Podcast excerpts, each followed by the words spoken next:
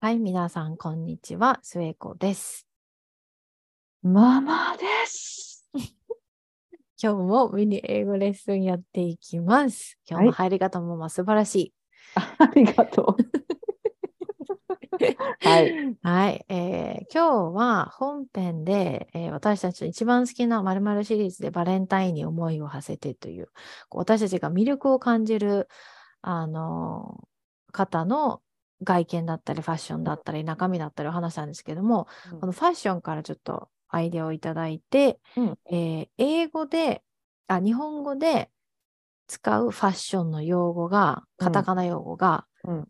そのまま日本英語にすると、うん。おっと違うぞっていうような例がかなり出てきたので、うん。えーで、これ多分これだけじゃないんですよ。絶対他にもあるんですけど、私たちはがこう、パパッと思いついたものをちょっといくつか紹介します。まず一番最初、もう、もうみんなこれはわかるというか、うん、で、代表的なのかな、なのが、ワンピース。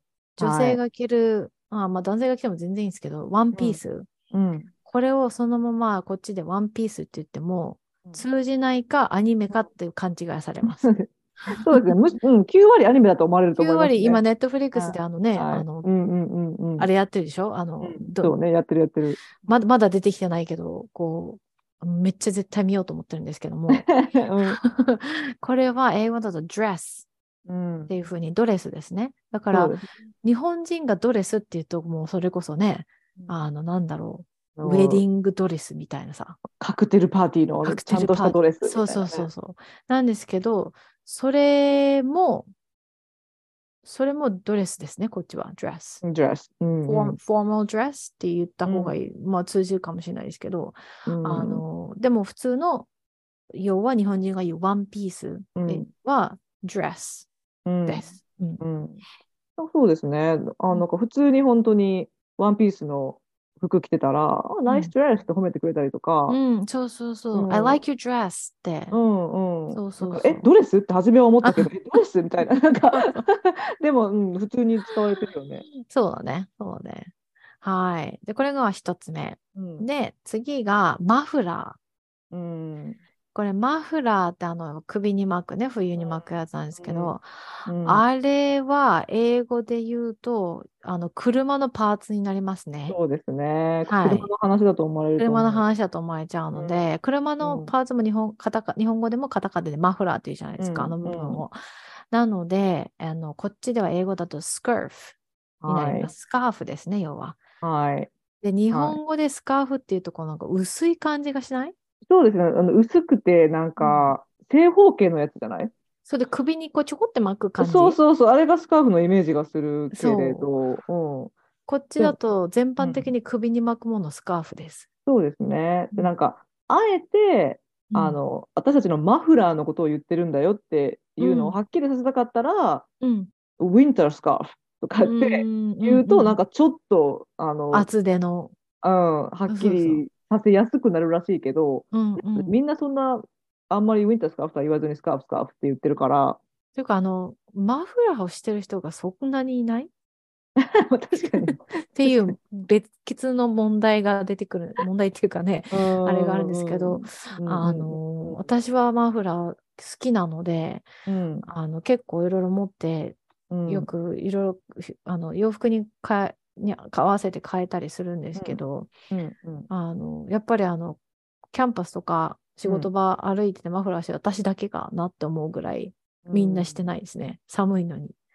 まあ、こっちの人は雨でも傘ささないので、そうなんです。あのちあの、あまりあれなのかな、こう防寒とか、身を守る系の人、身を守る系。身を守る系はあんまないないのかなとか。なんか首元こう緩回しないと寒くないのって思うんだけど、うんうんまああのこっちの人たちねあの冬でも超ミニスカとか履いたりして、まあ確かにね。はい半袖はい履いしたりするので、はいまあじゃあまず、えっとマフラーが、えっとはいこれはスカーフですね。はいあちなみに、はいあの、すいません。マフラー語源はロシア語のはずです。えー、そう、あの、ロシア人のあの極寒の地で生きてますから、ロシア人は。はいはいはあのいはい。首にさ、ものすごい分厚い、まもふもふのさ、もふもふね。そうそう、あの、巻いてる、巻いてるっていうか、つけてるというか、うんあの、うんうんなさってるじゃないですか。うんあれが、確かなんか、あの、マフラーに近い発音だったと思へう。え、うんあっちが語源だと思います。はい。なるほどね。面白い、それは。じゃあそこから取ったのか、日本語が。うん。だからここ、すれ違いが起きてるんだ、英語との。そうですね。ん、なるほどね。了解です。豆、豆柴、豆柴みたいな。旦那が豆柴なので、ちょっと時々、小豆柴ぐらいになります。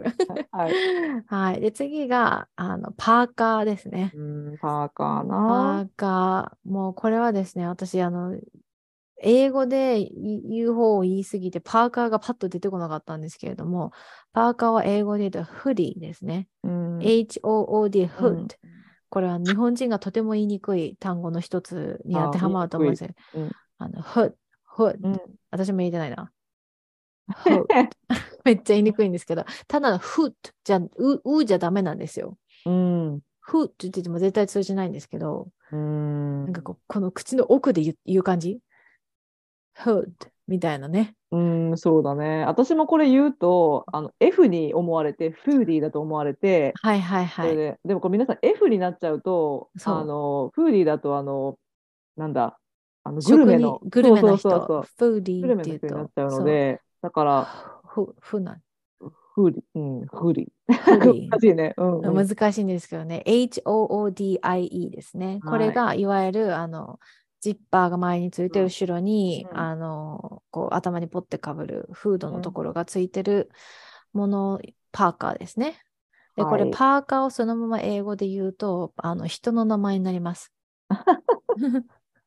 パーカーさんっていうあの女性の名前でパーカーっていう人もいるし、ラストネームがパーカーっていう人もいるし、ちょっと人の、ね、名前になっちゃいますね。そうですね。はい。うんうんうん。はい。でー、はい。次が、えーワイシャツ。うん。で、これが面白い発見で、私たちも。うん。私は最初、バトンダウンシャツだと思ったんです、ワイシャツって。うん。でも、マママが、え？バトンアップシャツもあるよねってなって、じゃあ、ボトムアップとボトムダウン何が違うんだってこう調べたら、うん。ボボタンですね。バトンアップシャツ。上げる方ですね。これがワイシャツ。いわゆる前が全部ボタンで上から下までボタンがあるのが、えー、バトンアップシャツ。うん。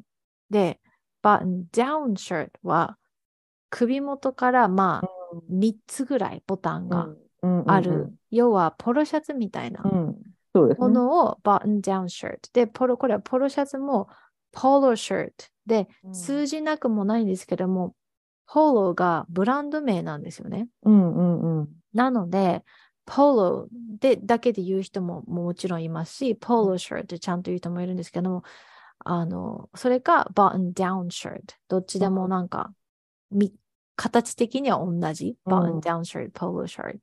うん、で、ワイシャツっていうと、バトン、バトンアップシャツうんうんうん、らしいです。まあ、いわゆる、あの、こう、男性のスーツの下に着てるやつとそうそうそか、うそう。ね、うん。あ、うん。あれはもう全部、ボランアップシャツ。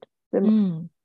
で、に日本語でワイシャツっていうと、私もどうしてもなんか父親のイメージで、その、スーツの下に着てるイメージがあるけど、でも別にスーツと着なくても、うん。おしゃれ着のああいうね、こうボタンがついてるやつもあるから、うん。あの、あれももちろん英語でボランアップシャツだし、バトンアップシャツもそうね。あれも日本語でもワイシャツなのかな？普通のおしゃれいや着。、多分ワイシャツっていうともう本当にそれこそビジネスマンが着る、そういうスーツの下に着るやつだと思うから、うんうんうんカジュアルなやつだと普通にシャツになるのかな？ああ、そうなんだ。ううんなるほど。ないかな。はーい。うんへえ。じゃあ、まあ、英語だとじゃあどっちでもいけますっていう感じで。そうだね。そのはいうんうんはいはい。で、次が、えートレーナうんーですね。うん。こ、れ、トレーナーっていうと、あの、なんだろうな。あの、何かトレーニングをしてくれる人みたいな感じになるので、パーソナルトレーナーみたいなね。パーソナルトレーナーみたいうんな。なので、トレーナーを言いたかったら、スウェーター、要はうん。セータうん。ー、スウェーター、うん。全然違いますよね、日本語で言うと、セーターのスウェーターか、スウェッシャツ、うん。スウェットシャツ。で、これ調べたら、スウェッターの方がちょっとこうフォーマル。うんスウェットシャツの方がちょっとカジュアル。だけど、見た目はほぼほぼ一緒。ボタンも何もない、ジッパーもなくて、あ長袖で、首元までこう丸首か何でもいいんですけど、あるような感じ。うんいわゆるトレーナーがスウェスウェッターがスウェットシャツ。そうですね。で、はいこれ、トレーナーの語源は、うん。イギリス英語じゃなかったかな、確か。これ英語なんですけど、はいはいはいトはい。レーナーっていううん地域、地域もあると。で、その地域が確かイギリスだったような気がしうん。ています。はい。多分私もそれはどっかで聞いた気がする。だから、うんトレーナーって言っても絶対通じないわけじゃないかもしれないです。そういうイギリスの方とか、うんだともしかしたら、ま、まさにトレーナーってそのことを言うのかもしれないので、ただアメリカ、私もううんん、アメリカ英語だと、スウェッター、スウェットシャツのあーもう方が通確実にじますね。確実にそうですね。ううんんなんか学生が、うんあの、イギリス人のお父さんがいる子がいてうさ、んうんうんうんうん確か言ってたと思うんだよね。なんか、うんあの、トレーナー、はい、あの、イギリスでは言ってますよ、みたいな。面白いよね。そのやっぱ、うんうんで、場所によって、同じ英語でも場所によってうん使ってる単語がね、うんうんうんうん違うのはね。でもこれ、多分、スウェーっていうと、私たちは、あの、うんニットのセーターとかはいはいはいはい。思いつきますよね、どっちかっていうと。そうだね、セーターだと。うん、だから彼らがその英語のネイティブ、まあ、アメリカ人の人が、うん。スウェッターって言ってて、多分、うん日本人の頭にパッて思いつくのはどっちかっていうとそっちだと思うんですけど、うんうんこれトレーナーのこと言ってる可能性もあるので、そうね。はい。あ、ニットの方だと、ニレスウェッターとか、なんかこう、ニットの言葉がうん最初につくイメージがある。うーんうん。そのニット、本当ニットのセーターを言いたはいかはいはい。はいはいはいそうで。すね。はい。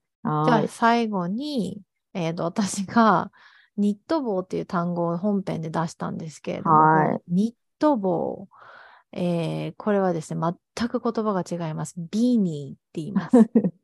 はい。なんじゃそりゃって思いました、なんじゃそれれ。私も思いました。ビーニーって何って思ったんですけど、うん。えっと、B-E-A-N-I-E でビーニー。で、これがいわゆる日本人が日本語で言うニット帽うん。のことですね。そうなんですよ。なので、あの、無理からに knit hat とか言っても多分全く通じないの通じで。ない、通じないです通じね。るのかな？どうなんだろう ?knit hat。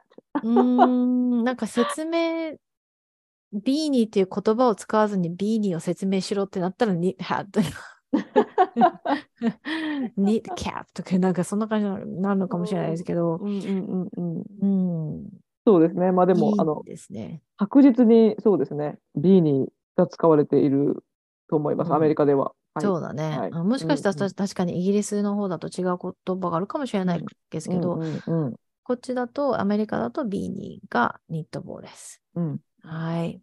で今日は、えーファッションの言葉で、カタカナと英語と言い方が違うものがたくさんありますよっていうので、いくつか紹介しました。あの、もし、これはどうですかとか、こういうのもありますよねとか、ご意見あったら、ぜひぜひ、あの、ツイッターやメールで、あの、教えていただけると喜びます。喜びはいます。すごい強くた。Hi! Thank you for spending time with us. We hope you have a wonderful day. Bye bye. Bye bye.